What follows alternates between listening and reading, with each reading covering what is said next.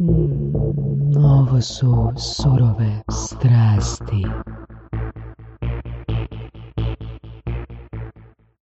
Eto, e, danas je s nama gospodin Krešo Dobrilović e, iz Karviza, čovjek koji je izdržao nekoliko mjeseci e, pod terorom Sorića u istom uredu na, na prošlom radnom mjestu i ostao si živ i zdrav i skoro pa neokrznut.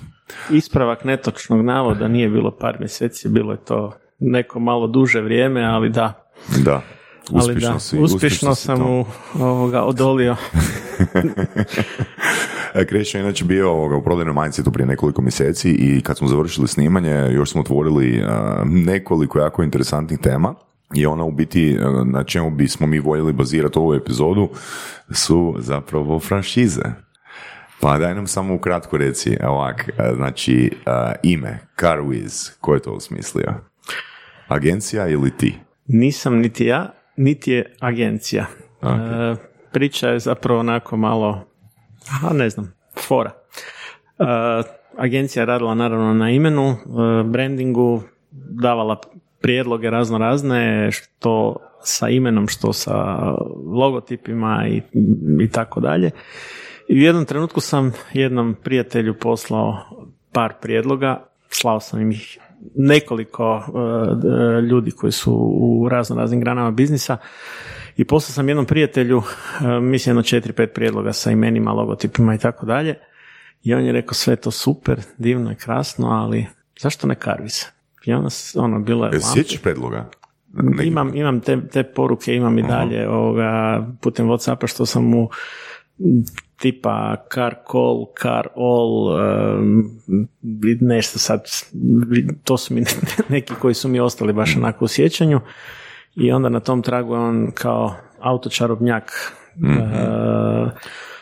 i na kraju je ispalo da je zapravo i moj dizajner, odnosno čovjek koji je osmislio na kraju i, i, i taj brand kao takav stavio na tržište, uh, imao negdje u, u, u ladici taj prijedlog Karviz, ali kao mislio sam da će ti biti preneozbiljno pa ti nisam izašao s tim ovoga prijedlogom jer je išao nešto na malo poslovnije, ajmo tako reći, varijantu i na kraju ovoga je došao uh, prijedlog Karviz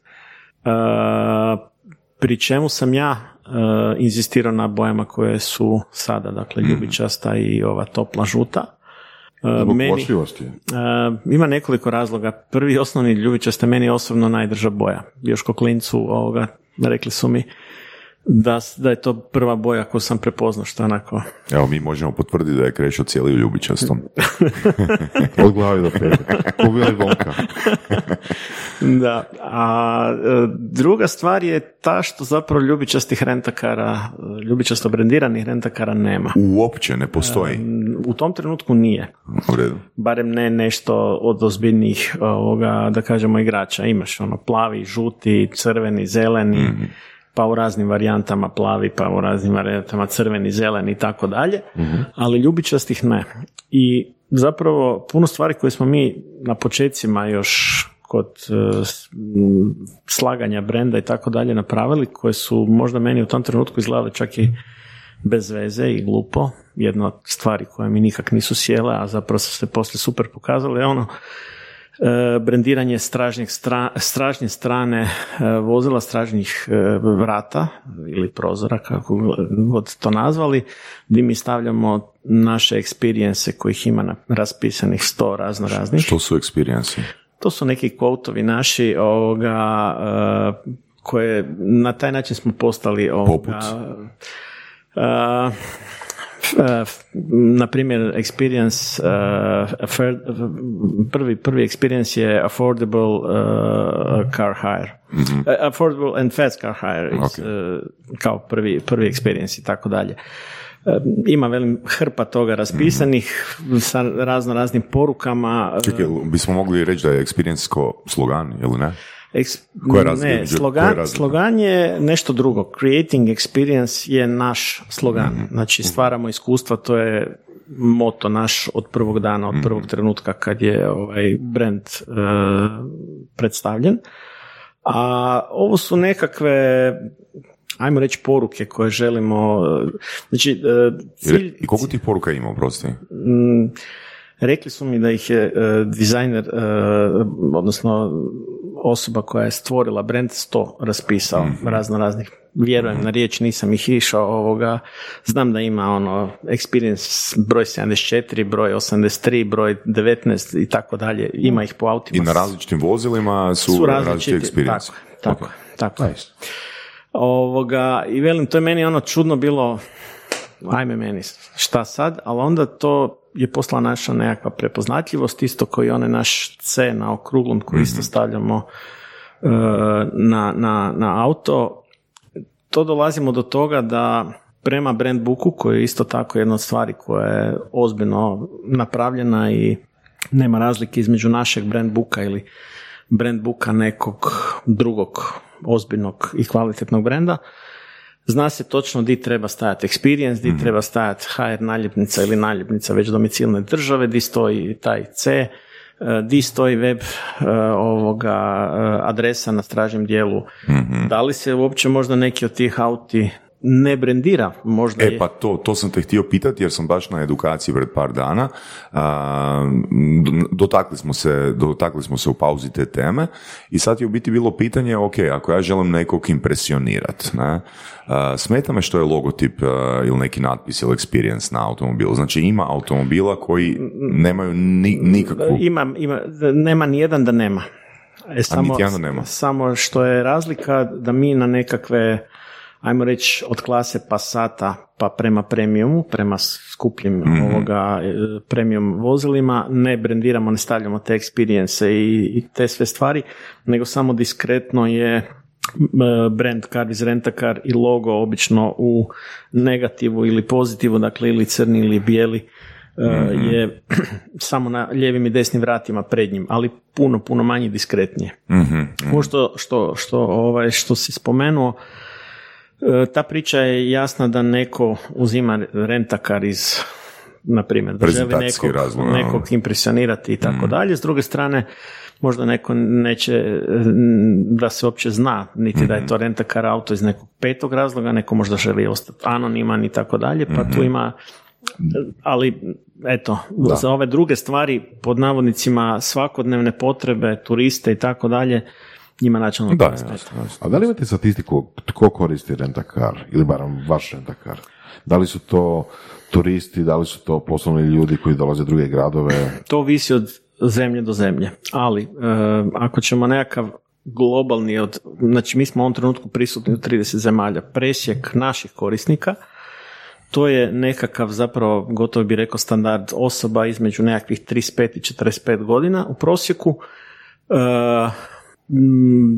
dominantno su, dominantno, nekakvih 58-9% su muškarci, E, a što se tiče korištenja, odnosno namjene, to je opet dominantno je turistički ovoga, e, posjetioci pojedinih dakle, zemalja. U nekim zemljama je to puno i drastičnije više izraženo, u nekima je to ovoga malo... Ali malo uglavnom turisti. Uglavnom turisti. da. Recimo, Onda ja- mi svejedno da ima branding ili nema, vjerojatno. Upravo to, upravo to, jer ne znam, priča, priča Hrvatske, na primjer, ili Grčke, gdje isto tako, ovoga, tamo je taj postotak u prosjeku na godišnjoj bazi je to omjer 70% turisti, 30 svi Da, da, ostali.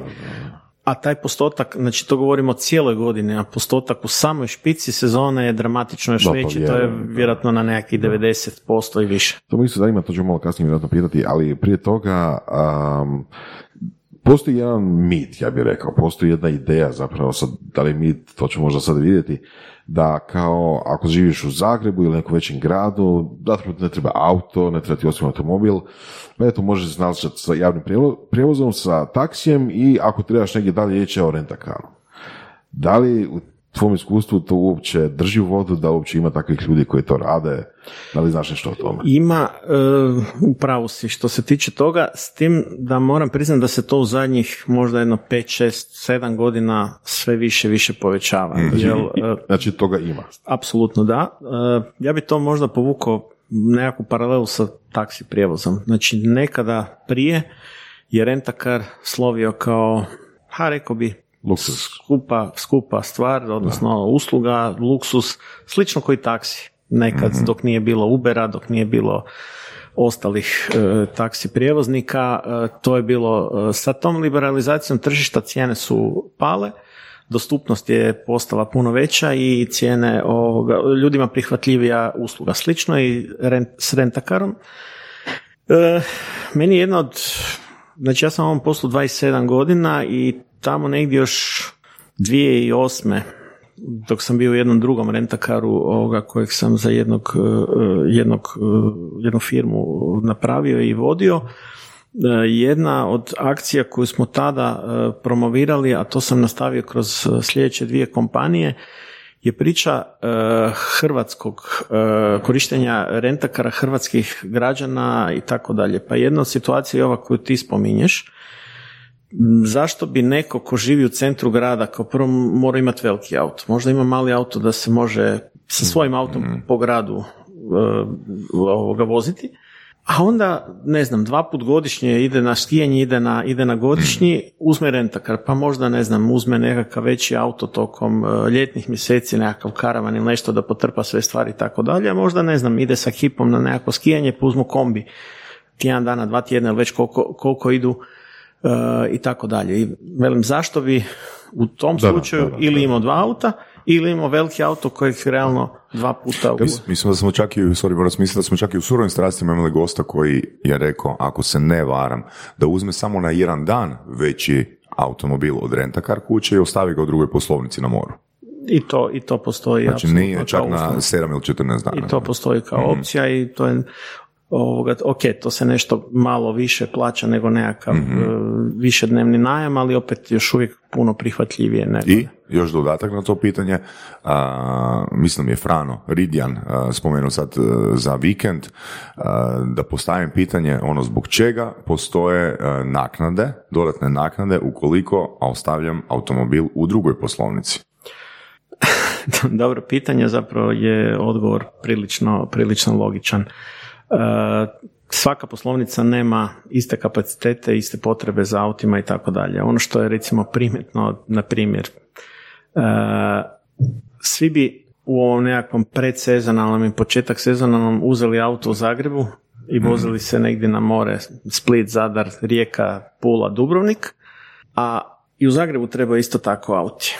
E, S druge strane, u kontrasmjeru ovoga, zna, zna se e, ili znalo se dogoditi prije di je, ne znam, u Dubrovniku bude jako, jako e, puno previše auti. I onda šta, a mi imamo trošak onda poslije vraćati taj auto u neku drugu poslovnicu i tako dalje. Dakle, troškovi transfera vozila između poslovnica, znači čovjek, Da. auto, cestarine, gorivo i tako dalje su dosta i to je ta zapravo naknada gdje mi imamo nekakvu kalkuliranu prosječnu tu nekakvu uh, uh, priču šeranja, odnosno uh, uh, slaganja auti prema poslovnicama, da se ne rade dodatni troškovi. troškovi. To su inače mm, Karviz je recimo prije pandemije 2019. godine imao 2000 auti u Hrvatskoj. I, Jako lijepo. I to je nešto što je ogroman trošak i za ljude i za i gubiš tu i vrijeme lupaš pod navodnicima kilometražu na tom autu bespotrebno i tako dalje. To je zato je ta naknada. A druga stvar ima i naknada za ostavljanje auta van države. To je To je posebna priča. to je posebna priča, ta naknada je još puno veća. Mhm. Što znači van države? U poslovnici uh, Karviz, Karviza ne znam, van države. želite uzeti auto u Zagrebu, vratite ga u Beogradu ili vratite ga u, u, ne znam, u, u Sarajevu ili u Podgorici ili ne znam u, Vroclavu, na primjer u Poljskoj ili u Pragu, gdje postoje poslovnice Karviza. to je e, nama trošak jer kolege se sa hrvatskim autom hrvatskih tablica ne mogu koristiti u tim zemljama, odnosno oni ga ne smiju rentati kod e, hrvatske tablice u drugoj državi. Znači mi moramo poslati opet nekoga je- gore. Da, da bi se vratio auto natrag u Hrvatsku. Jasno. To je zapravo taj trošak. jasno, jasno, jasno. Evo, dobar odgovor. Dobar odgovor. A, spomenuli smo već trošak nekoliko puta i to da evo, došla je liberalizacija tržišta, Uber, e, jeftinili su taksi i sve to skupa. Pa da li možeš otprilike reći kakve su cijene renta kara, eto recimo za jedan, pa eto, srednji obiteljski auto? Čisto da slušate da bi neko Da. osjećaj definiraj, definiraj srednji obiteljski. Da, sad, sad tu, tu imamo jedan mali, a rekao bi, e, e, catch u cijeloj Aha. priči. Ovo sve što sam pričao o liberalizaciji, to je vrijedilo do prije pandemije. Dobro. E, Stvari su se tokom pandemije, e, znači 20. 21. e, drugačije definirale, dakle cijene su još uvijek bile vrlo prihvatljive. No međutim, već prošle godine u samoj sezoni zbog nedostatka vozila, e, a potražnja je narasla, i ta, taj nedostatak vozila je toliko izražen da je to, znači u zadnjih godinu dana sam čuo i vidio i doživio stvari koje nikad nisam mislio da su moguće. Da neki brendovi koji su po tisuće auti e, isporučivali u Hrvatskoj samo ovaj, e, za rentakar, znači isključivo za rentakar, Da. E, nisu recimo ove godine ili neće ove godine ni- niti jedan jedini auto e, isporučiti. Auć. I to takvih brendova ima poprilično ili ne znam. e, Što to znači neće niti jedan auto isporučiti? jednostavno kapaciteti njihovih tvornica generalno su drastično smanjeni zbog x razloga počevši od jasno, famoznih čipova pa do poremećaja u, u logističkih, dakle u isporuci razno raznih stvari za izradu e, tog pojedinog vozila. I generalno priča je zapravo vrlo jednostavna. Smanjena e, produkcija vozila, potražnja za vozilima u smislu kupnje je dovoljno velika, čak i u maloprodaji, što prije nije bilo. E, I zapravo vele prodaja pod navodnicima što rentakar zapravo je e, nekakav medij e, veleprodajni, gotovo bi rekao.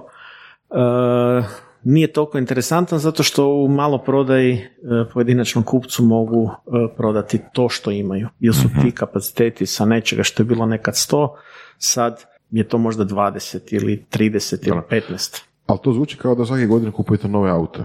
Pa načelno gotovo da. Da? Gotovo da. Nama je u nekakvim idealnim okolnostima e, naša, ne, recimo evo, 2000. godine, e, pardon, e, 2019. godine na 2000 auti nam je bilo e, ra- razni model mix, dakle uzmeš, sad ću lupiti na pamet, 700 ili 800 ili 900 auti na 4, 5 ili 6 mjeseci, dakle samu sezonu da odradi s njima, dio auti uzmeš na 15, 16, 18 mjeseci, 24 mjeseca, ali realno, em, barem što se tiče europskih rentakar e, lokacije zemalja, u većini slučajeva su to auti bili do godine i pol stariji, ali većinom čak i do godine dana stariji, jer u principu veleprodajno smo mi uzeli x auti, ti auti su se amortizirali u određenom broju mjeseci, vratili takozvanom buyback verzijom, e, neko ih je otkupio nakon korištenja u rentakaru nakon tih x mjeseci i nakon toga su ti auti prodavani da li u zemlji ili izvozani ovoga van. E, to je bila nekakva onako dobra dobra priča za uvoznika, dobra priča za, za, za nas i u konačnici dobra priča i za krajnjeg korisnika rentakara jer je dobio Novi e, auto. novi auto. Već prošle godine je ta, taj trend dramatično se ovaj, promijenio, pa je došlo do toga da, budući da rentakari nisu mogli nabaviti nove aute, nabavljali su stare aute i bilo je, kad kažem stare, tipa tri godine, četiri godine Da, da, da. stare aute, što nekada u rentakar priči to nije bila opcija.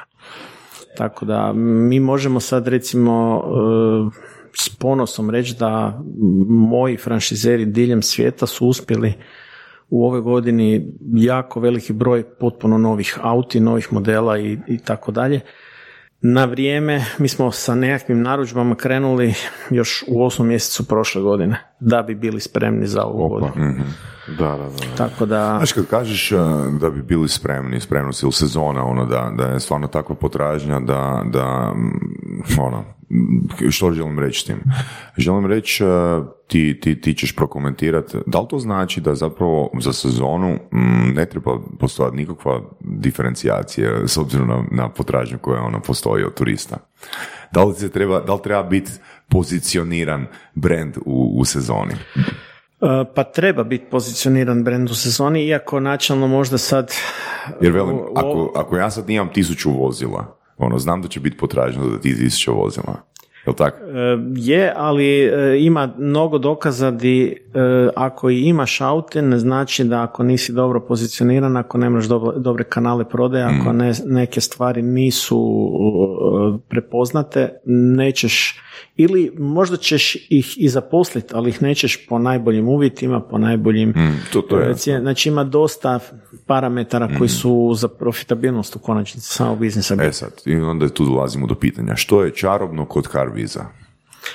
Ha. Dobro pitanje. A, m, to su nekakve stvari koje mi nastojimo raditi drugačije. Em, imam recimo možda primjer koji je onako dosta, dosta kvalitetan i dobar e, iz Srbije. Dakle, jedna od naših prvih franšiza iz zemalja gdje smo potpisali je franšizni e, partner iz Srbije m, u 2018. godini potpisan ugovor u drugom dijelu 18. Ako se dobro sjećam, to je bila treća franšiza po redu nama. I to su ljudi koji su kompletno prigrlili brand u punom smislu te riječi od brand stvari, brand booka i tih stvari, od operativnih stvari koje radimo, od proceduralnih stvari, od marketinških stvari i oni su u ovom trenutku broj tri na srpskom tržištu po veličini, čak možda i broj dva kada, kada se gledaju samo kratkoročni, auti za kratkoročne najmove i tako dalje. I kad sam ja pitao kolegu tamo koji je vlasnik firme, koji je istodobno jedan od suvlasnika uh, budget rentakar u Srbiji. Da, to je isto tema koju, koju ćemo pričati. I sad dolazi, ja rekao, dobro, koji je razlog? Veli, baš neposredan, fleksibilni odnos, svakodnevna briga za, za nas, svakodnevna edukacija, svakodnevno možemo ovo, ajmo ovo i tako dalje, naša proaktivnost i tako dalje, mislim da su to stvari koje su kad gledamo na, na ovom globalnom planu drugačije nego što to rade nekakvi Ok. big guys, kak bi se ovi, onih prvih, ne znam, sedam, osam ovih starih, jakih, velikih rentakara. Dakle, ono što si sad rekao, to je tvrtka koja uh, u- posjeduje i franšizu budžeta i franšizu Carviza. Tako. Ok, znači radi se o istim ljudima, radi se o više manje istoj usluzi, da ili ne? Usluga je ista. po Usluga je ista. po čemu onda Carviz- Ljudi, ljudi nisu, znači oni imaju, dakle jedna firma je, i jedni ljudi rade Carviz, drugi, druga firma i drugi ljudi rade budget, konkretno u Srbiji. Ali e, vlasnik i suvlasnik u budžetu je ista osoba. E, naravno, I sad što on kao jedna ista osoba radi drugačije u Carvizu, što recimo ne radi u budžetu? Pa recimo e, posao koje naši franchise menadžeri, dakle to su osobe koje su zadužene za brigu o pojedinim zemljama, rade puno aktivnije, bolje, e, je jedan, jedan od velikih naših e, aduta i prednosti. Velim, ovo što sam malo prije rekao, mi brinemo od jednostavnih stvari od brenda, od radimo razno razne edukacije i oko brandinga, oko customer servisa, oko prodaje, oko operative ta nekakva komunikacija je na dnevnoj bazi, nije ono jednom kvartalno ili jednom polugodišnje te dođe posjetiti. Ja konkretno znam, ja sam radio u budžetu 12 godina, kako to recimo ide na stranu, to je jedan veliki svjetski brand dugogodišnji, to nema spora, ali znam kako te stvari funkcioniraju u takvim sustavima. Nije budžet jedini i u drugim sustavima vrlo slično. I tu želimo biti, i tu jesmo drugačiji. Čekaj, go- govorimo o e, kompletnom ono experience od, e, ne znam, marketinga, pozicioniranja do customer servisa. Da, da, apsolutno. Recimo, konkretno za marketing, e, stvari su e, u tim globalnim brendovima, ono, ti su u jednoj kućici i ne, ne možeš iz te kućice, to je tako. Mi neke stvari pokušavamo prilagoditi tržištu, Jel prilagoditi da možda neki primjer?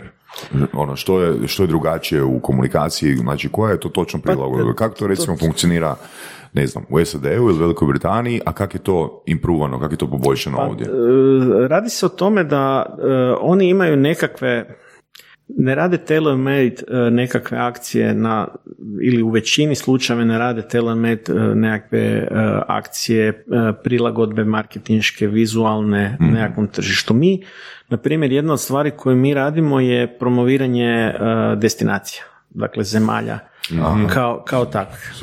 I to je zapravo ona customer experience priča. Dakle, rentakar je samo jedan od točaka ti dođeš u neku zemlju, ali to je znači rentakar, hotel, možda nekakav izlet, restorani, x faktora što čine nekakvu turističku uh, ponudu tog nekakvog uh, tog nekakvog uh, nekakve destinacije, nekakve zemlje. Jedna od stvari koje mi radimo sada je takozvani Sea-book. Šta je Sea-book? I to se radi inače za svaku zemlju zasebno, za sad smo ih četiri napravili za nekoliko zemalja, među njima i Hrvatsku. To je nekakav naš online nekakva verzija časopisa, neću reći newslettera, to je više u formi časopisa izgleda, gdje kroz e, njega promoviramo razno razne evente, lokacije, restorane, hotele, atrakcije i tako dalje, a naravno kroz cijelu priču se Karvis kao spona toga svega. Dakle, ako sam ja dobro razumio, ti me ispravi, uh, creating experience uh, slogan ili, ili experience taj zapravo se ne odnosi na rentakar uslugu nego na destinaciju u kojoj je rentakar Carviz dio tog experience. Pa to je, to je nekakva zaokružena uh, priča di zapravo rentakar nama je kao Carvizu je naravno najbitniji u cijeloj priči, mhm. ali uh, pokušavamo promovirati uh, generalno destinacije mm. kao takve, da li to Grčka, da li je to Poljska, da li je to Srbija, Island, SAD, Portugal i lijepo. Da li pratite nekako rezultat ili korištenje tih vaših dodatnih usluga? Jer zanima me, da li recimo ja kao turist sad negdje, obično kad idem imam neku ideju gdje ću ići, šta ću raditi, čak i neke možda konkretne destinacije, restorane ili tako nešto, i sad da mi rentakar još dodatno da informacije, ne znam da li bi ih iskoristio. Da li pratite nekako koliko turisti koriste vaše te usluge? Mm, ili se može, može pratiti? Načelno, ne, načelno ne, načelno ne. Mi dajemo nekakve preporuke, nekakve stvari, ali naravno ne, ne guramo pojedini restoran, pojedini hotel ili tako dalje. Više se baziramo na nekakav grad, regiju, aha, e, županiju znači, u Hrvatskom nije dio tipa da imate neke vouchere? Ne, ne, načelno ne. Bilo je nekakvih takvih ideja, to je, to je stalo zbog, zbog mhm. pandemije. Ne znači da možda to nećemo u nekom trenutku reaktivirati, ali u principu u ovom trenutku ne ne, ne idemo u tom smislu. A zašto bi ako kao poduzetnik uzeo franšizu budžeta Avisa, Herca i Karviza, a ne samo Karviza ili ne samo Herca? Pa sad ću, sad ću biti vrlo zapravo jednostavan. Sve velike franšize i zapravo zašto su te independence nove franšize nastale kao što je i Karviz i još neke druge, zapravo stvar je vrlo jednostavna. Veliki sustavi su zauzeti u gotovo svim zemljama. Dakle, u Hrvatskoj Hertz, Avis, Budget, Sixt, da sad ne nabrajam dalje, mm su zauzeti. Postoje ugovori, postoje partneri. A s druge strane, oni glavni e, naši partneri, dakle to su strane e, agencije, odnosno brokeri koji nam šalju većinu tih postotaka što smo spominjali na početku, mm žele uređene sustave, žele sustave koji su definirani, prepoznani, ima neke svoje e, procedure, ima neku povijest, ima neku poveznicu, ja velim, ja osobno sam u tom biznisu 27 godina i recimo sa najvećim svjetskim uh,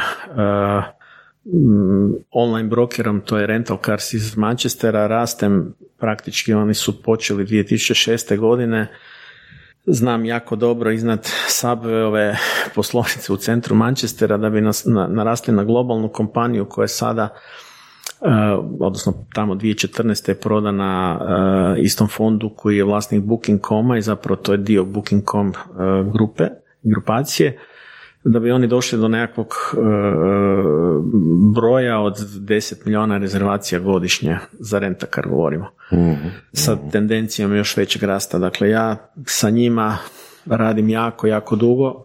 Naravno, promijenili su se ljudi u toj kompaniji i tako dalje, ali nekakva e, e, poveznica postoji od prije. I ne samo sa njima, nego i sa mnogim drugima. Dakle, da se vratim na pitanje, razlog je taj što su veliki brendovi e, zauzeti. E, s druge strane su e, sve više više izražene ove priče, isto što sam spomenuo malo prije, te nefleksibilnosti u, u, u tom nekakvom dijelu, pa držete dosta u kalupu mhm. tih nekih stvari i nemaš nekakvu slobodu lokalnog dijela e, u smislu Mhm. da li je to lokalna prodaja korporativna, da li je to Prilagođavanje lokalnim uvjetima. to je, to To je je su- super, no, no samo ono dodatak na to, sam da, sam da ne odemo dalje. A, zašto, bih, zašto bih ja uzeo budget i Carviz, a ne samo budget ili samo Carviz? Načelno se tako ne radi. E, Ovo je recimo Srbija jedna, znači to je samo jedna osoba, to su dvije zasebne firme različite sa zasebnim menadžmentom i tako dalje. Ovo je slučaj gdje je čovjek suvlasnik u jednoj i vlasnik u firmi e, koja, koja drži franšizu Karviza. Takvih primjera nema baš. Ok, u ovoga. To nije nešto standardno. Spomenuo si broj 10 miliona a, rentanja. A, da li možeš otprilike reći koliko, evo, vi, a koliko cijela Hrvatska, ako slučajno imaš takav nekakav broj, odradi rentanja po sezoni? Čisto onako, Da, to je, to je nažalost nemoguće saznati iz razloga što ne postoji nikakva službena e, Praćenje. e, praćenja bilo čega vezano za rentakar. E, ali onako palac puta oko. Ovako, mogu, ono što mogu ako zbrojimo neke, neke brojke, ali opet stalno ću se referirati na 2019. kao nekakvu referentnu, ajmo reći, godinu. E, po nekim procjenama 2019. je bilo oko 24 tisuće vozila ukupno u Hrvatskoj u špici sezone u rentakar e, kućama. To zvuči dosta za nas. To je jako puno jer ja, ja dakle, obzirom da nema nikakve službene statistike, ja da. pokušavam eh, kroz svoje poslovnice saznat, ne znam šta Da, ovaj da, priča, koliko ovaj ima auto i ovaj, pa nekakvu prosječnu vrijednost eh, pokušavam izvući Da, koliko je to sad točno ono plus minus, ali otprilike ista, ista metodologija svake godine, pa je recimo tu primjetno tamo negdje 2008. godine od kad to radim, tada je bila brojka od nekakvih 7000 auti da bi došli, eh, pa je onda bila i ona kriza 2008. i tak dalje, pa je tu se malo isto stagniralo da bi došli 2019. na 24. E, prema brojkama, e, pardon, još dodatno nadopuna 2019. Procjena je, e, dakle mi u HUP-u e, imamo koordinaciju, gdje sam ja bio jedan od e, osnivača te koordinacije rentakar, e, rentakar e, firmi u Hrvatskoj, i sad nas ima nekakvih 18 e, rentakar poduzeća, iako rentakara ima u Hrvatskoj nebrojeno, to se isto ne zna točna brojka. Više od stotinu. Ima sigurno, jer se razno razne firme bave i rentakarom, odnosno iznajmljivanjem autiju. A, uglavnom, e, nekakva je procjena, odnosno izračun bio da se otprilike milijardu kuna prometa neto odradilo u 2019. godini kad zbrojite promete pojedinih firmi ili one grovih najznačajnijih firmi, što znači to je milijardu i dvijesto i nešto milijuna kuna ukupno kako dodamo PDV na to sve skupa.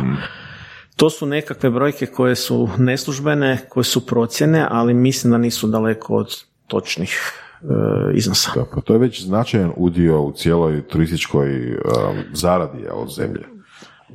Da, tu mi sad, do- mi smo recimo tokom, tokom pandemije imali užasno velikih problema, jer smo ko ono neželjeno e, e, dijete bacete tu, bacete tamo. Malo smo u odjelu koji spada pod turizam i zapravo smo mi jedino stvarno bi trebali spadati u turizam jer smo jedino u tom zakonu o pružanju usluga u turizmu spomenuti kao djelatnost i definirani šta mi stvarno jesmo, ali nas onda guraju i u promet, pa pa spadamo pod ministarstvo prometa, pa nas tu loptaju lijevo, desno, jesmo ovo ili smo ono, pa se tu smo imali velikih problema zbog razno raznih onih e, pandemijskih mjera, potpora, ne spadate tu, odite tamo, pa ni...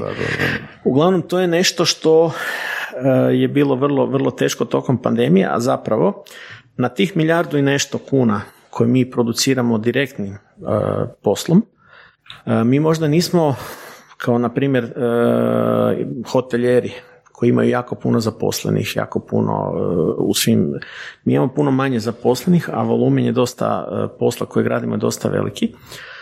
Ali šta se događa na tih naših milijardu i nešto direktnog posla? Popratne Da, da, da, stvari da, da, da, koje da, da, su, da, da. dakle, kupnja auti, Gorivo. e, gorivo, cestarine, Da. naravno plaće i sve te stvari koje idu u cijelu priču, zaposlenost. E, Mi smo isto tako izračunali da, da na primjer, e, pad d- 19-20 e, je isproducirao, e, znači da je da, izgubljeno je zbog pandemije otprilike 500 milijuna kuna PDV-a na autima koji nisu Da, da, kupljeni da, da, u rentakaru, pardon, 500 milijuna kuna, što sam rekao eura, više ne znam, ovoga, 500 milijuna kuna PDV-a koji nije e, Da, da, jer se nije kupovalo. Nis- nije se kupovalo, nisu se kupovali ti auti, dakle e, servisne radionice, vulkanizerske radnje, e, kupnja i e, montaža, prodaja guma i tako dalje i tako dalje i tako dalje. Dakle, ta nekakva brojka je prilično velika, a mi kao industrija smo na neki način bili, što se Hrvatske tiče, onako rekao bi neprepoznati i gurani, ajde malo tu, ajde malo tamo i nigdje nigdje te ne stave zapravo u cijeloj priči. Da. Ali tu, tu moram, pri- moram, moram još jednu stvar reći iz svog drugog aspekta franšiznog. E, nastavno na priču da rentakar kao industrija nije definirana, moram reći da u Hrvatskoj generalno franšizni biznis pogotovo nije definiran nigdje, odnosno ne razumiju od institucija, od banka, ne postoji NKD koji te određuje da si franšizna kompanija i tako dalje. Zašto je to bitno? Pa, jedan podatak koji je rađen na um, jedno istraživanje, odnosno um, da, to je Europska komisija je to 2020. godine radila tokom pandemije istraživanje koje se odnosi na primjer firma koja krene u poslovni poduhvat samostalno bez da uzme franšizu i njihov životni vijek te firme u pet godina i firma koja uzme franšizu i njegov e, životni vijek u pet godina. Dakle, 20% firmi koji samostalno krenu u poslovni poduhvat opstanu u tih pet godina. A kad je to e, stvar franšize, taj po- postotak od, od 80 do čak 90% ovisno o industriji. Jasno, jasno, taj dio. I tu je, tu je e, bitno da recimo banke koje nikako da prepoznaju šta to je franšiza, Da, da, da, da, kužim. e, da mi ne prodajemo, ja ne prodajem kao franšizna firma, ja ne prodajem rentakar. Meni je u, u cijelom e, kolupletu stvari koje naplaćujem, koje nudim svojim franšiznim partnerima je jedan pitan segment njihovo poslovanje rentakara. Ali tu je i consulting, tu je i marketing, tu je i IT nekakav i sto nekakvih drugih stvari, to je sve skupa jedan, jedan paket Da. e, cijele priče. A opet mi se zvuči to kao nešto što nije nužno na strani države, ne treba možda, ne znam, zvuči mi kao da to više problem toga što su banke inertne i, i neprilagodljive ili recimo da općenito nekakva razina biznisa u Hrvatskoj je dosta niska, nego to da sad država opet mora nešto definirati na svojoj strani. Pa dobro, s jedne strane si u pravu, kad, kad gledamo taj dio priče, ne mora država baš sve to isdefinirati, ali e, možda bi na način da su neke stvari ipak definirane, barem nešto, kad govorimo o franšiznom poslovanju, banke možda neke stvari lakše ovoga, e, prihvatile. Ja sam e, još uvijek e, predsjednik zajednice franšiznog poslovanja pri HGK i jedna od stvari u zadnjih to je sad već dvije godine od, od, od, e, od, kako se mi aktivno bavimo i radili, radili prije toga, je nekakva edukacija e, primarno bankovnog, e, bankarskog sektora e, za, za pomoć i razvoj franšiznog poslovanja jer je to jedan onako dosta neistraženi i ne definirani bazen dobrih poslovnih poduhvata koji mogu biti i usluge i proizvodi i što šta u cijeloj priči da bi u konačnici ti nekakvi Ishodovno, za nekoga ko je mali poduzetnik, to bi značilo da će lakše dobiti kredit za upravo to. franšizu nego za pokretanje vlastitog posla. Prvo to, to je, to je zapravo sukus. Da. Ali to je opet inertnost, je li, uh, banaka, ja bih rekao. Znači, Pa mislim da smo u Americi ne bi, bili- ne bi razgovarali o ovome. Da smo u Americi ne bi uopće dotakli se ove teme, jer bi bilo normalno, jer tamo je to razvijeno, to se zna, Je. te, te informacije koje si sad rekao, znači uspješnosti uh, ovih i onih firmi su poznate i bankama i svima. Problem samo kako to prenijeti ovdje. Upravo to, upravo to e, i zapravo e, s- Amerika je domovina, ajmo reći, ovoga franšiznog, makar je UK strašno jak u, u, u franšiznom poslovanju. I zapravo mi svi skupa nismo svjesni koliko franšiza su oko nas. Znači, Čisto me zanima da li imaš, imaš informaciju koji je otprilike ono udio uh, samostalno pokrenutih biznisa u, recimo u Hrvatskoj? u- ne, ne, ne, u SAD-u. Aha. Ako imaš tu Nemam, informaciju u nažalost, odnosu na da. franšizno pokrenuti biznis. nemam, nemam taj... A to je bila interesantna informacija. To bi sigurno bila interesantna informacija, no međutim nemam, nemam takav e, podatak. Ono što je primjetno u Hrvatskoj da se e, postotak e, franšiza pogotovo domaćih, znači, dakle ljudi ko što je ovoga i Karvis krenuo, znači mi nismo dominantno, odnosno e, ideja prva nije bila Karvis kao franšiza. A nije? Ne, znači Karviz je krenuo kao klasičan rentakar na domaćem hrvatskom tržištu. To se kroz neko vrijeme, tokom te prve 2017. godine kad smo krenuli ovoga Što se dogodilo? Kaj, dobili ste upit? ne, dogodila su se pitanja koja su mene opet dala da pitam i onda sam krenuo istraživati i skužio da bi to bila dobra priča. E, naime, tokom prvih 3-4 mjes- mjeseca nakon što je Karviz e, pokrenut, odnosno počeo raditi, ono je bilo a ti si uzeo nečiju franšizu, to je američka, engleska, ne znam. Da, da zvuči onako Da, američki. da. I ja rekao, ne, pa to je brand moj, to je brand koji smo mi tu u Hrvatskoj, dakle to je potpuno čisti hrvatski proizvod od, znači jedno je i operativni rad, i marketing, i IT, dakle koji nas prati, to je isto firma iz Zagreba, dakle sve je hrvatsko. Pa zašto to nije franšiza? Mi smo mislili da je franšiza. Tako da ono. si tvrtku nazvao drugim imenom, možda ne bi postojala franšiza. Tako je, vrlo, vrlo moguće, vrlo moguće i onda sam ja ovoga, tokom te godine zapravo malo istraživao, razgovarao sa tim stranim partnerima gdje sam onda shvatio da zapravo imamo ovoga do- dobar materijal za pokretanje franšize i onda 2017. na kraju Carvis International kao međunarodna firma ovaj, osnovana. Super, e, ok.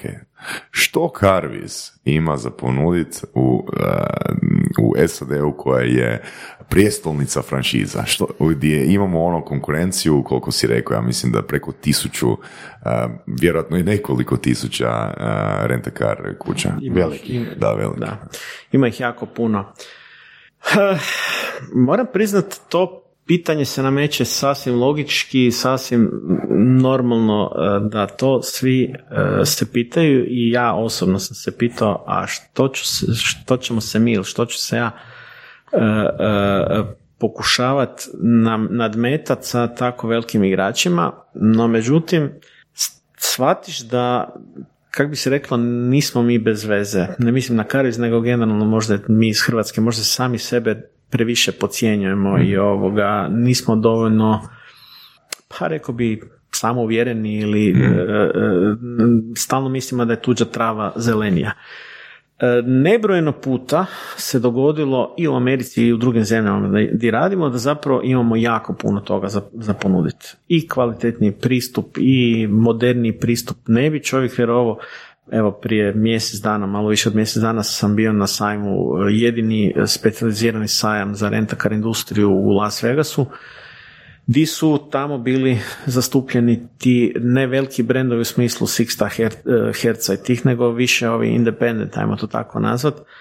I naš štand je stršao pod navodnicima u smislu vi- visibility-a, eh, gužva je bila ogromna i tako dalje i imali smo šta za reći i šta, šta ponuditi. M, Mislim da, da, da bez obzira na veliki razvoj franšize su ovoga u Americi strašno razvijene. Mi, da budem precizan, mi u Americi ne radimo franšizni posao, nego affiliate posao u rentakaru, zato što su tamo e, zakoni za franšizno poslovanje izuzetno strogi i restriktivni. I nešto što je svakodnevna stvar i pojava je to da neko firma X u nekom gradu ima Carviz, ima ova, ima, ima dvije, tri ovoga nekakva affiliate partnera i u principu razlika je to što je zapravo, ja to nazivam mekši oblik franšize, zapravo affiliate business. Jel affiliate uh, kao uh, licenciranje ili postoji razlika to?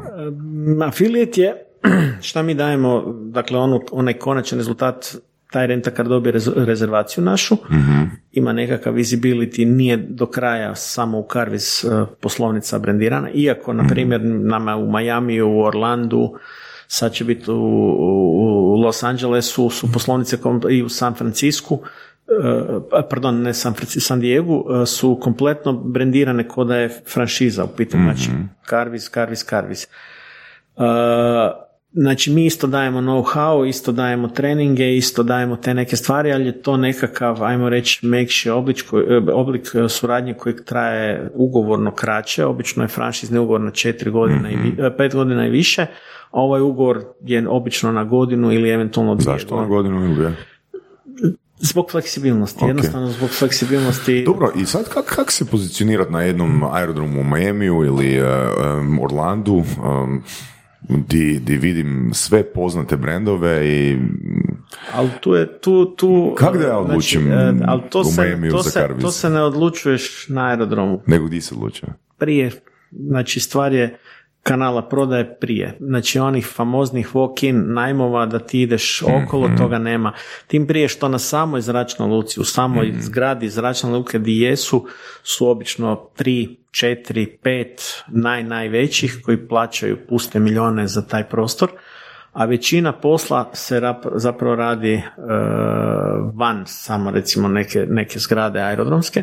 Na primjer Miami, vrlo interesantna stvar, nisam bio osobno, ali su mi kolege pričali. Ali neke. postoji affiliate tamo. Postoji tamo affiliate na nekakvih milju od e, aerodroma, ima shuttle e, bus koji e, vozi e, sa i na aerodrom. To je jedan, ajmo reći, kvart gdje su samo rentakari. Znači, Većini nas nezamislivo znači- znači, takvu sliku stvoriti, a? meni kad su slike pokazivali, ja sam mislio to ono, ne, bez veze. Nažalost, ulica, lijevo i desno samo rentakari. I među njima i Carvis i svi nekakvi drugi ve- veći ili veliki uh, brendovi koji ne žele na toj ovoga lokaciji ne žele, ne žele ovoga, ne žele plaćati uh, nekakve puste milijone za za ovoga, Za prisutnost na aerodromu. da, a ta stvar, recimo u takvim nekakvim e, pozicijama, čak i bolja varijanta da nisi na aerodromu, jer tam nekakvom redu čekat 20, 30, 50 ljudi stoji u redu, pa, pa gužva, pa vrućina, pa svašta nešto. Recimo ovi, ovi naši uh, affiliate partneri tamo imaju lijepe velike urede, odnosno te neke prostore, uh, ima vrlo, kažem, milja, milja i pol od samih zračnih luka i lijepo posjedno, klimatizirano, pa malo, ne znam, kavica, sokić i I slične svako će naći nešto, ako ih je tako puno, vjerojatno će on se jako brzo rasporediti na njih Upravo to. i Upravo svako to. će nešto malo dobiti. Mislim, e, podaci su vam to ono da, da, vam, da vam neki od ovih velikih rentakar kuća ima, ima po 7, 8, 9 tisuća auti na jednoj lokaciji. Tako je. Da. Znači, skoro trećinu koliko u cijeloj Hrvatskoj, jel? Da. Pa, na primjer, Herc, Herc, Herc na Ibici dvije, i mislim da je to podatak od 18. godine, samo na Ibici ima 6000 auti. Da. Rekao bi mali To je otok. skala, to je skala. Da. Onda se vraćamo na to da jeli, jeli, drugačiji su uopće i način razmišljanja i pristupanja ako u Hrvatskoj pričamo. A, znaš, još jedna, je- još jedna informacija koju, koju si mi, bacio si mi bubu uh, nakon snimanja uh, emisije Prodajni mindset, uh, ili čak za vrijeme snimanja, da zapravo, ja sam te postavio pitanje koliko je najam na recimo aerodromu u Miamiju. Pa si rekao da to nužno se ne mora raditi o najmu, nego o komishenu. Apsolutno, da. Dakle, oni, oni plaćaju nešto, neki fee kao godišnji od x novaca, da ne nagađam, čak ni ne znam taj podatak, moram priznat. Ali tu i zapravo ključ svega je da je to nekakav postotak od uh, revenua koje se napravi. Kako to mo- mo- može aerodrom pratiti, zračna luka pratiti? On te definira da mu moraš dostavljati mjesečne izvještaje. I to je vrlo transparentno i strogo. I nije to samo u Americi. Da li misliš da bi takav model u Hrvatskoj funkcionirao? E, pa, neke od zračnih luka e, i, i o tome ovoga, i o tome razmišljaju primar, primarno zagrebačka Da zračna li misliš da bi funkcionirao model, e, Krešo, ja bi uzeo franšizu Karviza pa ti dam postotak od prometa? ne, Nisam- jel da? da, ne. Znači da, da sa fra- franšizerima ono, umjesto nekog ono, entry fee e, da, da je deal ono, koliko napravimo prometa, taj, taj promet ovoga... Pa, moji franšizeri plaćaju povrh entry fee i royalty. Ok, Da, to je povrh entry fee, da, Da, jasno. da, da. Jel, ta- jel su tajna brojke? Koliko je?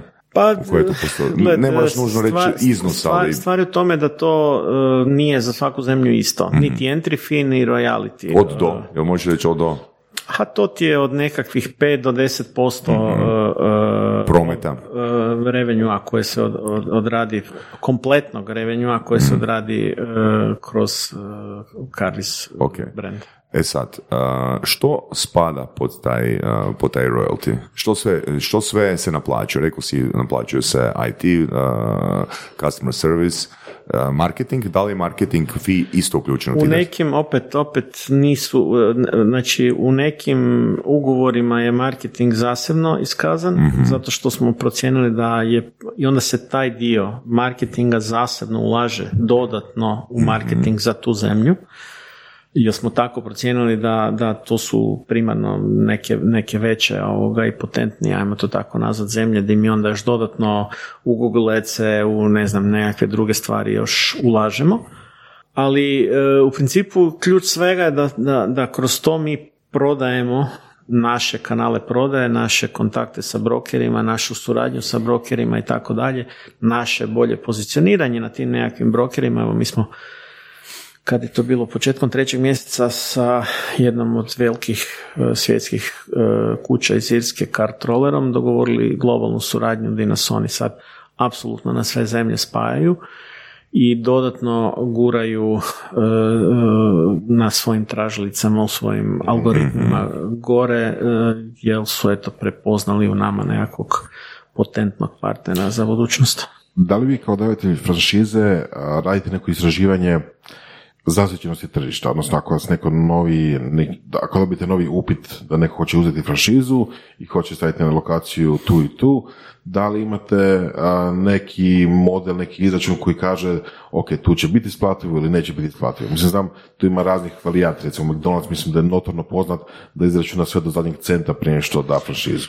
Da, e, nismo nažalost na, na, na, na, tragu McDonald'sa, ali e, mi to radimo na jedan možda malo jednostavniji, ali opet efikasan način. E, mi e, kada dobijemo upit za pojedinu zemlju kao takvu, obično mi e, franšize ne prodajemo po gradovima osim u Americi. Tamo se obzirom na ogromnu zemlju, jer tamo ima desetke i desetke i stotine razno raznih lokacija i teško naći jednog partnera koji će pokriti cijelu Ameriku cijelu državu. E, Tamo se ide po lokacijama, doslovce po lokacijama, pa tako sad, sad svaki čas bi trebali u Majamiju gradsku poslovnicu potpisati koja je drugi partner u odnosu na aerodromsku poslovnicu. E, I onda jedna od bitnih stavaka je da kontaktiramo brokera koji opet za svaku zemlju nije isti broker dovoljno isto jak. Na primjer, imamo tamo, ne znam, Maroko, Jordan, Alžir, Egipat, znači e, sjeverni dio Afrike, gdje recimo francuski brokeri su izuzetno e, popularni i, i potrebni zato što francuske goste u Maroku Da, je da. jako, jako puno francuskih gostiju. Onda ne znam, za takvu zemlju onda kontaktiramo primarno takve nekakve brokere koji sa tih source marketa dovode turiste. I onda pri- pričamo sa njima i tražimo podatke njihove, koliko je pot- potencijal pojedinih lokacija, koje su to Znači, lokacije i tako dalje. Oslanjate se na njihovu a, Pa na neki način da, iskustvo i ekspertizu. i dodatno njih te, te lokalne sličnu stvar zatražimo koja lokacija, koliko di u kojoj lokaciji imaš auti, planiraš imati auti i tako dalje i tako dalje, iz, e, iskoristivost flote u pojedinim e, lokacijama i tako dalje Ta- i onda stvorimo nekakvu svoju sliku gdje ovaj, donesemo odluku. Što je tu ograničavajući faktor a, u nekoj poslovnici? Ali recimo možemo, evo, možemo uzeti na primjer Hrvatsku, jer tu će možda imati najviše podataka. A što i ograničavajući faktor u skaliranju. Znači, recimo imamo kod nas jako veliku sezonalnost, znači dolaze turisti na sezonu i sad jednom raste potražnja koliko, jedno tri puta barem. Pa evo, e, podatak Karvi za 2019. je da smo mi, za razliku od mnogih, imali jako veliku zimsku flotu, kako mi to nazovemo, dakle auti, broj auti koji ostane tokom zime, dakle nekakvih 650 auti smo imali s 19. na 20. zimu, e, a s druge strane 2000 e, po ljetu u špici sezone. Neki to imaju još dramatično, pa ima ne znam, dvije tisuće ili tako nešto u špici, a ima 300 ili čak i 250 da, da, po zimi, pa čak i manje od toga.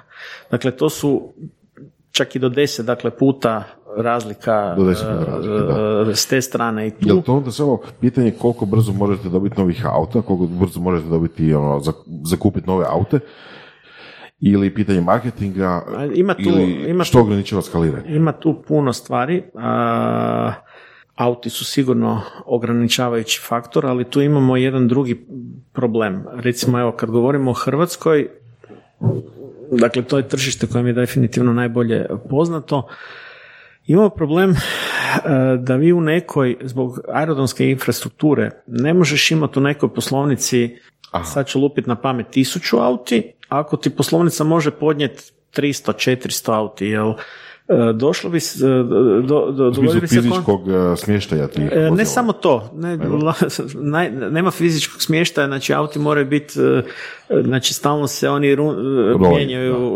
nutra van, nutra van, nego ne možeš ti sebi dozvoliti da ti imaš, ne znam, sletiti avion i imaš 50 ljudi u redu, mm a ti imaš, ne znam, dva šaltera koja to mogu obslužiti, dakle nemaš okay. 10 šaltera ili da. pet ili ne, dakle i onda šta se događa, da je imaš 50 ljudi u redu, dva ili jedan šalter, uh, ide sporo, ide sporo dobivaš nezadovoljne klijente mhm. i takve stvari bi se za čas pročule i onda dobivaš kontraefekt. Treba biti tu optimalan u nekakvim gabaritima šta ti možeš uh, ili šta neka lokacija može da. volumenski ili, progutati. Ili nekako drugačije to riješiti. Mislim, vidio sam u puno slučajeva kad sam više putovao prije korone, ali da su, da su recimo kod kupnje avio karata se nudilo jako često još dodatna usluge, ne znam, renta kara, kao eto, kupio si kartu od do i sad evo još to, uz to dam ti ne znam 5% popust ako kupiš još renta kara lokaciji, tako nešto. Da se, da se takve neke stvari da. Mi radimo, radimo to, ali to, to, je, ovoga, to je nešto što je samo nekakav uh, ajmo Manji dio uh, add-on i, i, i nekakva, nekakva uh, to nema veze sa, sa, sa tom pričom, to, to, to što pričaš to samo može dodatno povećati uh, e, e, pritisak, znači da, još više ljudi dođe na šalter, jer uh, imaš, ne znam, priče da su, odnosno varijante da su ljudi se predregistriraju, dakle oni da, pošalju podatke, već nam je unutra u softveru, nam je, su njihovi podaci i tako dalje, realno tebi treba ono tri minute za izdati taj auto, ali E, imaš uh, jedan šalter di izdaješ i zaprimaš auto i nek ti dođe neko sa nekakvom, ne da bože štetom ili tako nekakvim problemom, to cijelu priču zaštopava na sljedećih 10-15 minuta dok se ti sa tom strankom objasniš. Problem je, u Hrvatskoj je problem fizičkog uh, nedostatka prostora. Još su sad i stvari kako je to nekad izgledalo na, ne znam, starom zagrebačkom aerodromu nešto bolje sa unutarnjim i vanjskim kućicama, odnosno unutarnjim mjestima i vanjskim kućicama, ali to po meni nisu recimo na Zagrebačkoj kao, kao, kao novoj zračnoj luci nisu dovoljno kvalitetno ovoga riješili i napravili da to bude ipak malo komotnije i šire. Je li sličan problem u svijetu? Ili dobrim, dijelom, dobrim dijelom je. Dobrim je. dijelom je jer su ti resursi sad nije opet u svakom da, da, nije svaka država isto. Nije svakoj državi isto, ali ne znam, evo, primjer mm, Heraklion, Kreta, nedavno sam bio tamo, uh, mislim da su, ako se ne varam, tri ili četiri, možda pet rentakara u samoj zračnoj luci, onda preko ceste imaš selo, ono, pod navodnicima selo, doslovce ko ne znam s čim bi to ono, u, u, gotovo varijanta konšćinske ovoga da, u Dubravi kad su se ono u napunu snage, kad su bili sa hrpom tih rentakar kuća, na primjer, moji partneri tamo su odlučili otići malo dalje rađe, na puno komotniji ovoga prostor i isto imaju shuttle bus di, di ovaj, znači ima neki meeting point di kupi stranke, voze ih do naše lokacije i tamo ih jedan na miru lijepo ima ogroman jedan e, ured od nekakvih 50 kvadrata, klimatiziran, e, sve super divno krasno, ima, ima veliki parking za ne znam 100-200 auti da može sparkirati i rješava na mirni način. Ali opet nije svaka lokacija ista, ima razno raznih, na- nagledao sam se svakakvih ovoga varijanti. To, to je recimo zanimljivo, da je baš fizičko, fizički prostor ograničenje. Recimo kad bi razmišljali, kad bi brainstormali, što bi bilo kad bi bilo? Ono tipa sada, ono, da dođe, ne znam, ono, alien i, i, i ponude nekakvu tehnologiju, ili imaš ikakvu ideju, ono, kad bi sve bilo moguće, kako bi riješili taj problem? Pa jedna od stvari je da, da zapravo da će se ta nekakva predregistracija, ne znam kako, e, da će to, to će se sve više, ili ajmo to nazvat contactless malte ne, Da. da će ti nekome ovoga, e, poslat nekakav kod, da će on s tim kodom otključati auto, ti će sve nešto prije online napraviti i zapravo ti nećeš na šalter kao takav dolaziti. Isto tako će se on negdje vratiti i, i prići kraj. To je nekakva stvar koja će, u nekim zemljama već to i funkcionira, daleko od toga, ali da je sad to full masovno nije još. Ali to je recimo nekakav možda e, objekt. E, e, međutim, ono što po meni, pitanje možda sam u krivu, rentakar je usluga. Rentakar je priča hotela di ti voliš sa recepcionerom popričati tri, četiri stvari. Ti voliš, recimo, ja uvijek e, govorim da je rentakar u Hrvatskoj prvi dodir sa stranim gostom. Dakle, ok, prvo ga vidi policajac i carinik tamo kad prođe, ali prvi nekakav, nekakva uslužna djelatnost je rentakar. Dakle, kvalitetna usluga, dobar odnos prema klijentu. Da, sve to stoji, ali onda imamo Ryanair. Apsolutno da da. Dobro, da, ali to su različiti, ra- različiti, pozi- različiti positioning. Da, positions, da, da, hoću reći, ipak postoji dio publike koje apsolutno ništa od toga ne zanima Da, to je ono okej. kartu od I to je 7 okej. eura i I to je doviđenja. okej. I sad kad si na, na, spomenuo tu temu, ti si još nešto htio Krešu reći.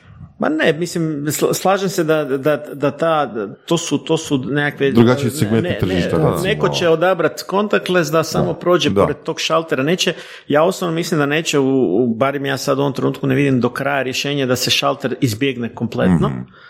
Ali e, sigurno neki, ako ne, nemaju potrebe ili u konačnici i poslovnjaci možda nekakvi dođu i samo, ne znam, dođu, na, obave nešto i vrate se brzo na, na aerodrom. Pa njemu ne treba sada mu ovaj priča na šalteru, ne znam šta sad. da. e, Znači za te contactless je idealno rješenje. Tako da. Dobro, sad kad smo počeli pričati o tome, um, isto smo načeli krešo temu um, Herca i Avisa um, ko u zadnjih 40 godina najbolje pozicionirane um, rentakar kuće u svijetu, no uh, izgubili su svoju poziciju. I drugo, što si rekao, znači Herc je, ako to smijemo komentirati, možemo komentirati, Herc je bankrotirao.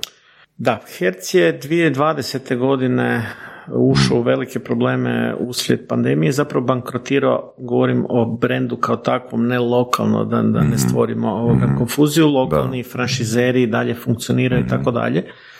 Naravno da se Herc u međuvremenu oporavio, našao se investitor koji je pokrio te ogromne dugove i tako dalje. Govorimo primarno o matičnoj firmi u Americi.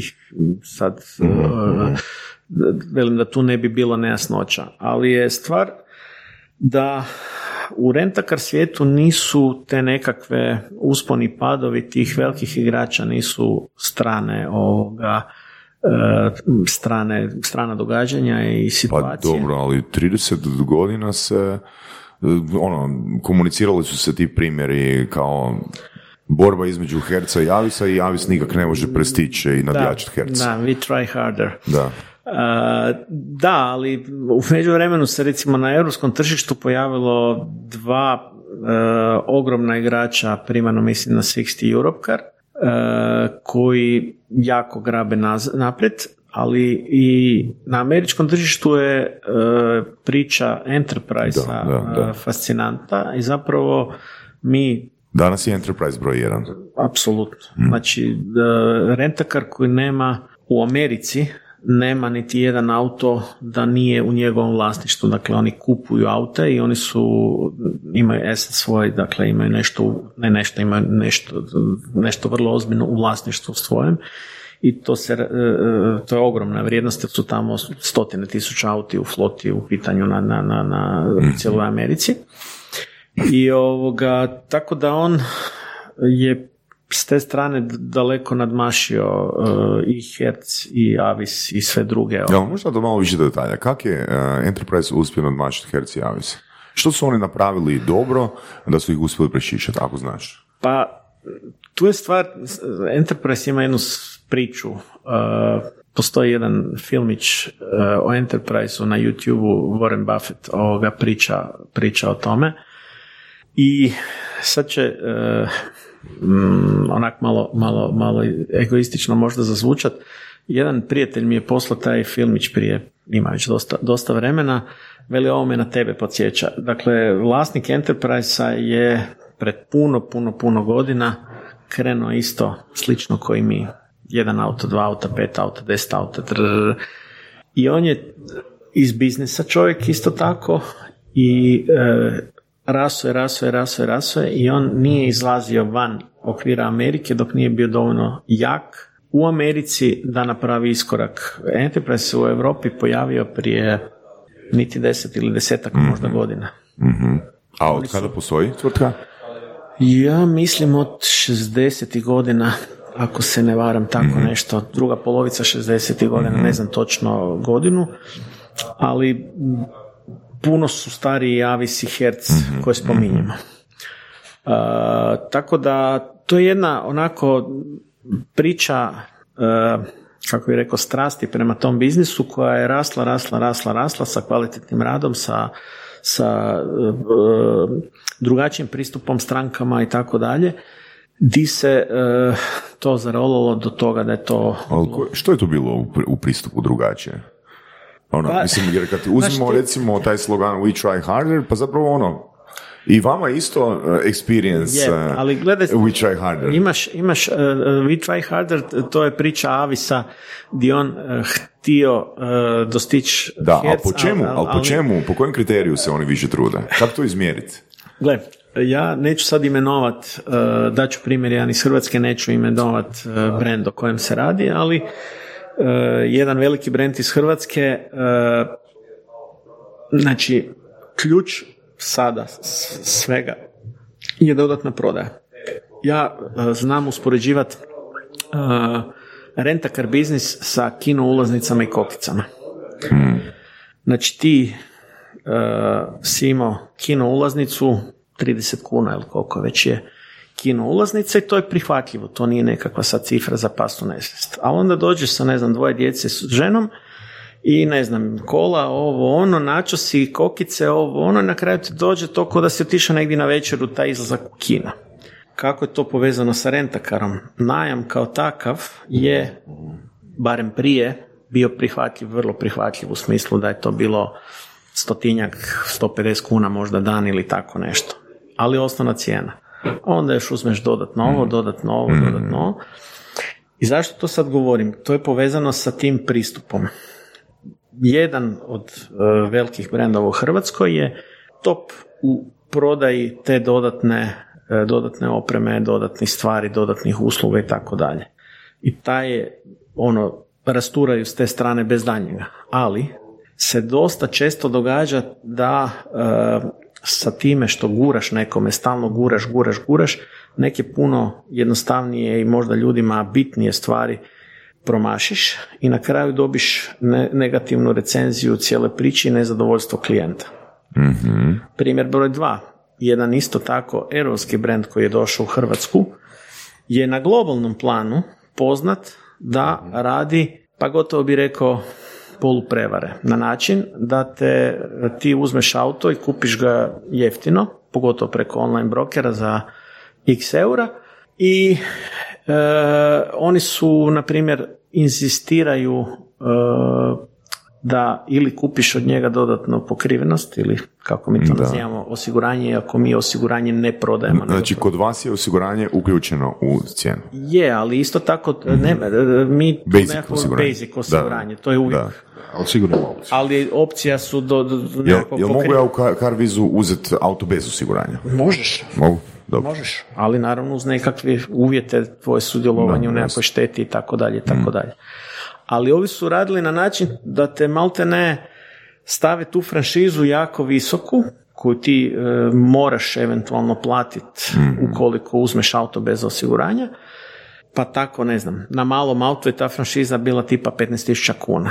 Znači, do tog iznosa on tebi ima pravo naplatiti štetu. I sad ko ima od ljudi samo toliko limit na kartici 15.000 kuna, a on ti autorizira karticu na 15.000 kuna. Da, I prisilite da moraš kupiti od njega tu pokrivenost slash osiguranje.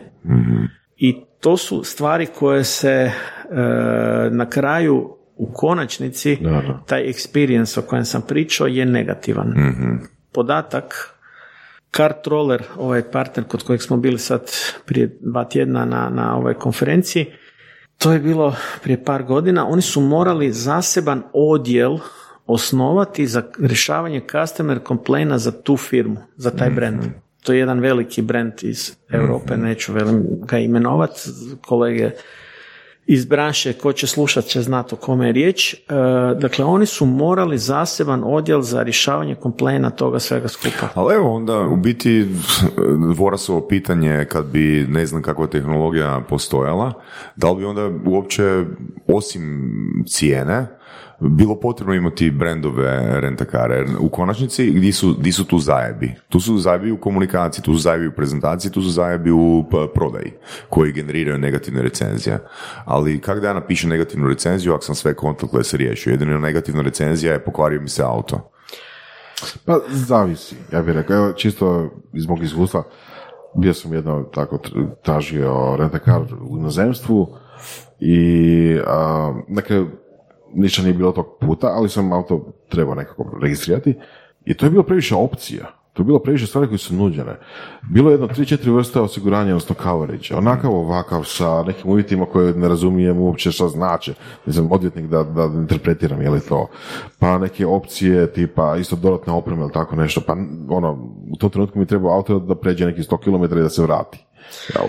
To, e, tu, ono, varijanta od, od šume ne vidiš drvo, znači e, da, sto nekakvih bespotrebnih informacija dobiješ na Ali šalteru. to se neće riješiti recimo pred registracijom. Ta registracija opet nudi svih tih 100 opcija. Tako je, tako je. Treba to Nešto pojednostaviti. drugo, nešto drugo je potrebno možda. Treba, treba, treba pojednostavniti stvari i mi recimo nekakve pakete znamo prodavati što se tiče toga, pa je- koji su vrlo zapravo jednostavni. Imaš A, B i C opciju, osnovno, srednje ili full coverage i priči kraj. I, nema sad tu hoćeš ovo, pa da još ovo, pa Da, dodaš. da, da, znači da. ono na kraju jednostavno čovjek se izgubi i, i tako dalje. Plus toga svega mi recimo radimo e, i to, to se trudimo na, na, na doslovce na lokacijama e, nekakve analize koji su najviše klijenti, s kojih e, zemalja i sa kojih brokera dolaze i već se uzorak vidi šta će ti klijenti dodatno uzeti. Znači, zna se da ako je da, da, čovjek iz Južne Koreje, da će obavezno uzeti i GPS, uzet će ovo, uzet će ono, te neke Da, stvari. da, da. Ako je odavde, uzet će ovo i to onda, E, to i na taj način sa treninzima koje radimo sa našim kolegama i s našim ljudima po poslovnicama, mi njih na, na neki način pre- profiliramo, odnosno pokušavamo im pomoći da ne nude jednostavno ne troše prodajni razgovor koji ne može biti sat vremena, nego to imaš par minuta, dum, dum, dum i idemo dalje. Da ga fokusiraš na bitno. Da. Možeš, ovaj ti dolazi, ne znam, iz uh, Engleske, on će uzeti ovo, ovo i ovo i s tim počneš. Ok, nudiš mu možda nešto i ako pita još nešto dodatno, ali nećemo sad dijapazon cijelog, jer to bi trebalo da. Da, cijela priča jako, jako dugo. Mislim, to je pitanje komunikacije, to je pitanje salesa, jel? Ali nije, nije lako. A nije lako, ali Da- Dakle, ako govorimo o čistom experience tu je broj minuta čekanja, ok, i da nema ono zapravo puno tih zavrzlama ili ne znam, pogrešnih interpretacija, ono da se moja glava ne umori prije nego sam ja uopće zakročio državu. Da, da. E, Ono što, što je recimo primjetno čega nije bilo prije e, je da ljudi moram priznati da se koriste e, svim i svačim u smislu šteta. Šteta je zapravo glavni odnosno potencijalna šteta koja se dogodi ili oštećenje na autu koje je možda bilo prije pa nije pogledano i tako dalje. Mi smo sada na neki način doskočili time da se auto u ne znam, sve zajedno osam točaka uh, prije i poslije najma uh, slika. mm Baš slika i šalju se te slike strankama na mail. mm I onda ne može reći nešto nije bilo ako je bilo, znači vidi se. mm Jer ima često, ne znam, nedavno smo imali jednu neugodnu uh, ovoga, recenziju, varijanta, samo sam 100 km napravio, ono, kak je kolegica koja je išla kontrolirati kak je znala da ispred prednjeg branika je oštećen auto. Ali to su stvari koje se gledaju, znači prednji, zadnji branik, pragovi, to su stvari koje se po defaultu gledaju odmah. I čovjek je očito novi novcati auto, negdje zagrebo nekakvo kamenje, nešto, uglavnom zgrebo je jednostavno uh, branik sa donje strane. I to sad, svi ti auti su i novi i skupi i popravci su skupi i osiguranje je skupi i skupo i tako dalje, tako da ono i tu da se izbjegnu te negativne recenzije idemo u idemo u te pakete osiguranja. pakete osiguranja, ali idemo u to slikanje auta mhm. primarno da e, u principu svi smo sigurni. To je bilo, to nije bilo i nema sad mm da je neko znači, nešto... čim je auto vraćen, on je fotografiran po tih osam točaka i bez obzira da li je e, auto oštećen ili ne, fotografije e, stižu klijentu na, na tako, email. Tako, tako. Da, to je pošteno. Da, da. I s tim da još jedna stvar koju uvodimo, koja će na neki način ekskluzivno mogu reći, fast review ovoga ćemo uzeti kao nekakav isto dodatan način da nas stranke ocjenjuju. Što znači fast review? To je jedna aplikacija, e, isto se radi o franšizi koja je rasprostranjena, koja je početno napravljena za hotelsku industriju primarno, e, di stranka, stranku se pozove da QR kod, odnosno ja to zovem QR kod, zapravo nije, uglavnom skenira jedan kod, otvori se aplikacija di odmah na licu mjesta ocijeni tog nekog uh, djelatnika. Dakle, svaki djelatnik ima svoj taj nekakav kod koji se skenira. Ali ono što je jako bitno u cijeloj priči je da ukoliko se nešto eskaliralo i nešto je problem u tom trenutku, ne za pet dana, za deset dana, u tom trenutku uh, supervizorima to odmah blinka i odmah se reagira, proba se odmah riješiti situacija, a ne kasnije, ne za neko, da, neko drugo vrijeme. To experience. Na taj način to kolege u Srbiji već su počele koristiti, njima se recimo Google e, ocjene su dramatično se digle mm-hmm. od kad to koriste. mm Super. A, kad si mi spomenuo profiliranje, odnosno da različiti ljudi, različiti polazne destinacije, jel imaju različite potrebe, da li možeš reći par tako zanimljivosti oko toga, čini mi se da to moglo biti dosta dobro za raspravu. Recimo, da li možeš reći, ne znam, da koreanci, ne znam, traže određene vrste ili marke auta, japanci neki određene, amerikanci neke određene, mislim imamo neke stereotipe tu. Pa ima, stvari. ima, ima stereotipi, ali su, ali su recimo e, za koreance, e, mi smo inače suradnju još 2018. sa, sa jednom agencijom iz Koreje potpisali koja nam recimo konkretno Karviz u Hrvatskoj dosta klijenata dovodi. E, Koreanci vole automatik aute i ne male aute, dakle od nekakvog golfa pa na više i gotovo 99% su to nekakvi automatici, što god to bilo. Mm. Vole nekakve razno razne gadgete, jer smo mi svojedobno uh, Wi-Fi uređaje imali koje smo iznajmljivali u, u, uz auto, mm-hmm. uh, GPS uređaj i tako dalje. Mhm. Interesantna stvar se dogodila sa, sa gostima iz Izraela, s kojima ja jako dobro, dobro i dugo surađujem, gdje su oni nekad bili poznati da su uh, velike aute koristili, odnosno tipa nekakve karavane i tako dalje, pa nikom nije bilo jasno šta rade. Spavali su u autima, dosta. dosta su spavali u autima Bože dragi, to su ture bile obično 7 ili 14 dana, sa čarter letomima su dolazili i tako dalje. Sad su se vremena ovoga promijenila, pa više to njima nije špica, koriste aute koji svaki drugi. E, recimo, poslovnica, poslovnica Zadar je interesantna da su tamo Znači točno možeš vidjeti distinkciju između Zadra i Dubrovnika, gostiju koji dolazi slijeću u Dubrovnik i koji i Da? strukture gostiju koji slijeću u Zadar. U Zadar su to mlađi ljudi kojima načelno ono mini ekonomi, kompakt auto, plafon i to je to zrče ili tamo nekakva, to je dominantno što se tiče toga, a u Dubrovniku je to već nekakva malo ozbiljnija e, ekipa i tako dalje, tako da ovaj razlike se vide definitivno što se tiče e, strukture gostiju. Na primjer isto Pula i Zadar gostiju su dosta slični ili ima dosta, dosta low, cost ovoga e, linija koje tamo slijeću, a ne znam Split, e, Dubrovnik i Zagreb su malo level, level iznad što se tiče strukture. Da li dođe, ne znam, Amerikanci i traže pick-up? Mm, Ne. Šalim se Ne, ne, ne, ali ponavljam, rijetko više neko na walk-in dođe i traži auto. To su stvari koje su odrađene prije toga online i ta rezervacija čeka, odnosno auto čeka korisnika. A koje sve e, načine e, dolaska do klijenata imate? Znači, rekao si online, Pa, jer imate e, brokere, znači, web, Carvizo web je dosta, dosta bitan medij i kanal prodaje, brokeri su jako, jako ovaj, bitni.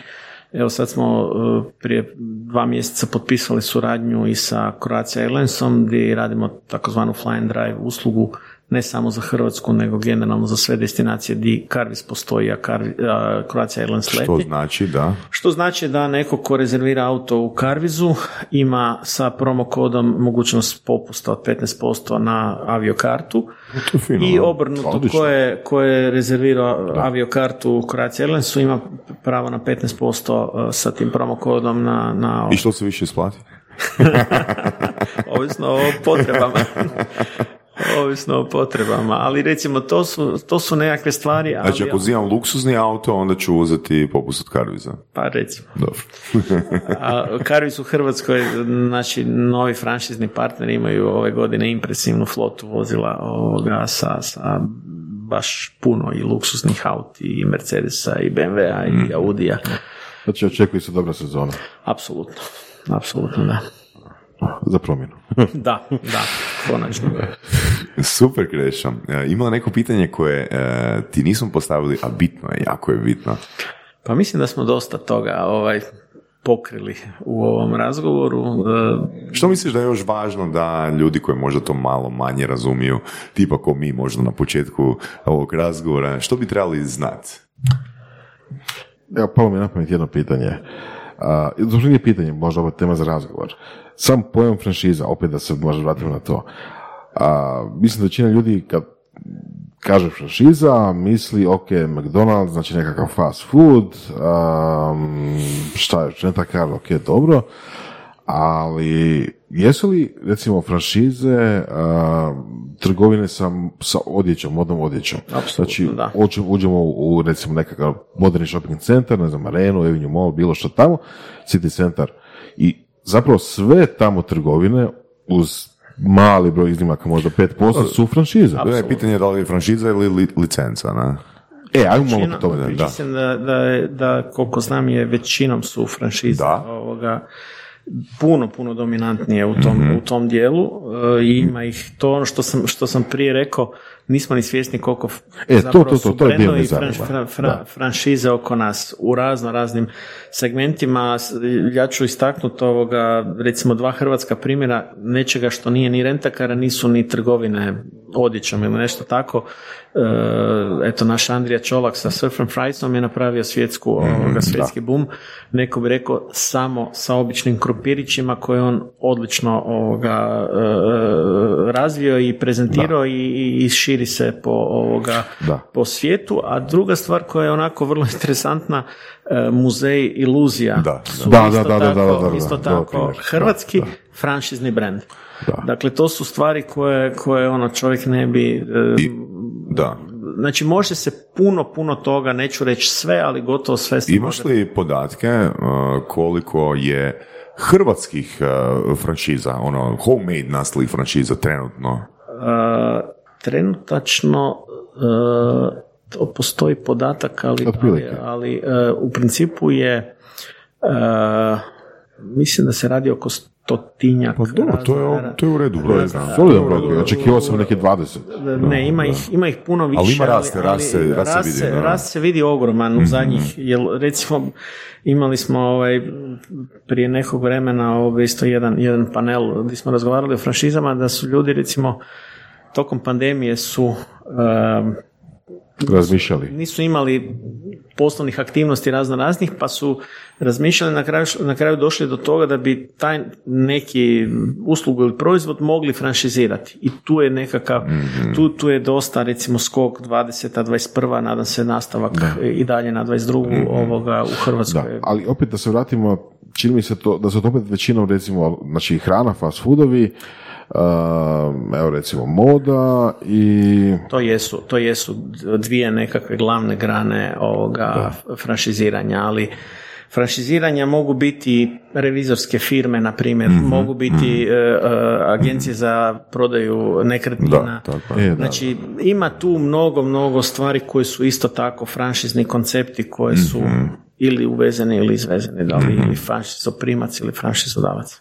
Pa da, tu bi se ja referirao na uh, onu rečenicu od Andrije uh, kad smo radili intervju s njim, uh, kad sam ja postavio pitanje, jer onda smo mi još bili u mapi, a to je to što je Boras uh, nabrojao, što, to su biznisi koji su pogodni za fran- franšiziranje, odnosno stvaranje franšiza, a onda sam postavio pitanje ono koji su najčešći ti biznisi, ko- koji, koji ko- ka- kak je glasilo Koji biznisi se mogu Koji- franšizirati? Koji biznisi se, tako, koji biznisi se mogu franšizirati, on je odgovorio, reci ti meni koji se ne mogu. Upravo, upravo to teško se, teško se sjetiti šta se to zapravo ne može franšizirati. Mhm. Samo naravno m, Andrijina firma se između ostalog i bavi konzultingom u, u Mhm. tom dijelu. Da li bi rekli, evo za kraj možda, a opet je velika tema, da li bi rekli da je glavna stvar, ako neko hoće stvarati franšize, znači biti, biti davati franšize, brand, odnosno marketing.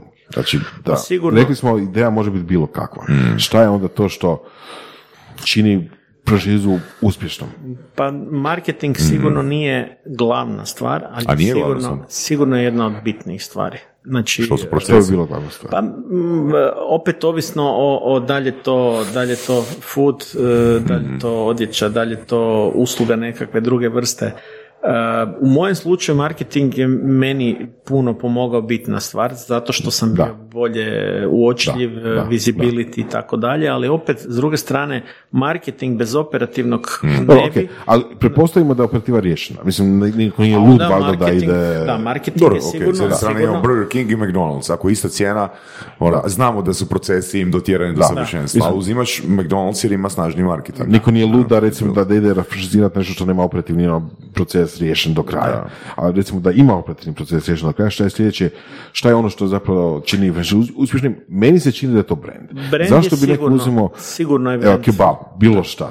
Sigurno je brand e, jedna od bitnih stvari da te diversificira od mora nekakvih drugih istih ili sličnih e, proizvoda. Možeš imati čabđenicu pero ili možeš imati, ne znam, ono neki brand, evo McDonald's. Jel? Apsolutno. Mm, Smatram, mislim, ja osobno i prije u firmama gdje sam radio, koje sam vodio, stvorio iz nule i tako dalje, brand mi je bio Ok. jako, jako bitan. I onda u biti kad uh, pokrećeš ono koncept koji ima potencijal postati franšiza, kako se gradi, kako ste vi gradili, uh, evo možda jedno od zadnjih pitanja, kako ste vi gradili taj visibility? Jel to bilo, to pretpostavljam nije bilo isključivo online, to nije bilo preko brokera, mislim ti, oni će napraviti posao, oni će utjecati na prodaju, ali neće, na, neće doprinijeti snazi brenda. Ne, ne, oni naravno guraju svoje kanale prodaje i tako dalje, a ti jedan od e, sa liste ponuđenih Da, da. e, provajdera.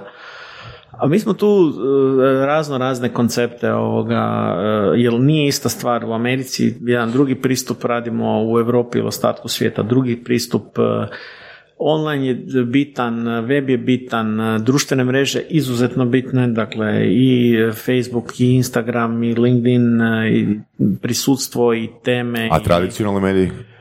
Pa tradicionalni mediji nisu... nisu Za visibility? E, Pa to je lokalno, znači za gledajući Euro- gledaš Europu. kad gledamo šire, naravno da meni u početku kad gledamo Karvis u Hrvatskoj su mi lokalni mediji i tradicionalni lokalni mediji bili bitni. Od najobičnijih banera po nekakvim, ne znam sam, e, lokacijama uz nekakvu cestu, do novina, do televizije, do reklama, ne znam, Snježnoj kraljici, na radio, na televiziji i tako dalje. Apsolutno da. Ali kad gledamo širje, tu je malo, malo ovoga, malo kompleksnija još priča i ovo je nešto što... I se skuplja. tiče- A naravno i skuplja. Nažalost, bez toga ne ide, ali eto, skuplja, da. E, Krešo, evo, fakat ti hvala na razgovoru. Ja mislim da smo baš puno naučili Jesmo, da, ovim da. intervjuom. Hvala vama na pozivu. I, eto, I vozimo se. vozimo se s. Hvala. Slušali ste podcast Surove strasti, broj 1 audio podcast u regiji. Ako vam se sviđa, lajkajte. Ako se slažete sa gostom, komentirajte ili ako se ne slažete. Komentirajte, lajkajte i nada sve šerajte tako da i drugi ljudi mogu saznati za surove strasti. Čujemo se i do slušanja.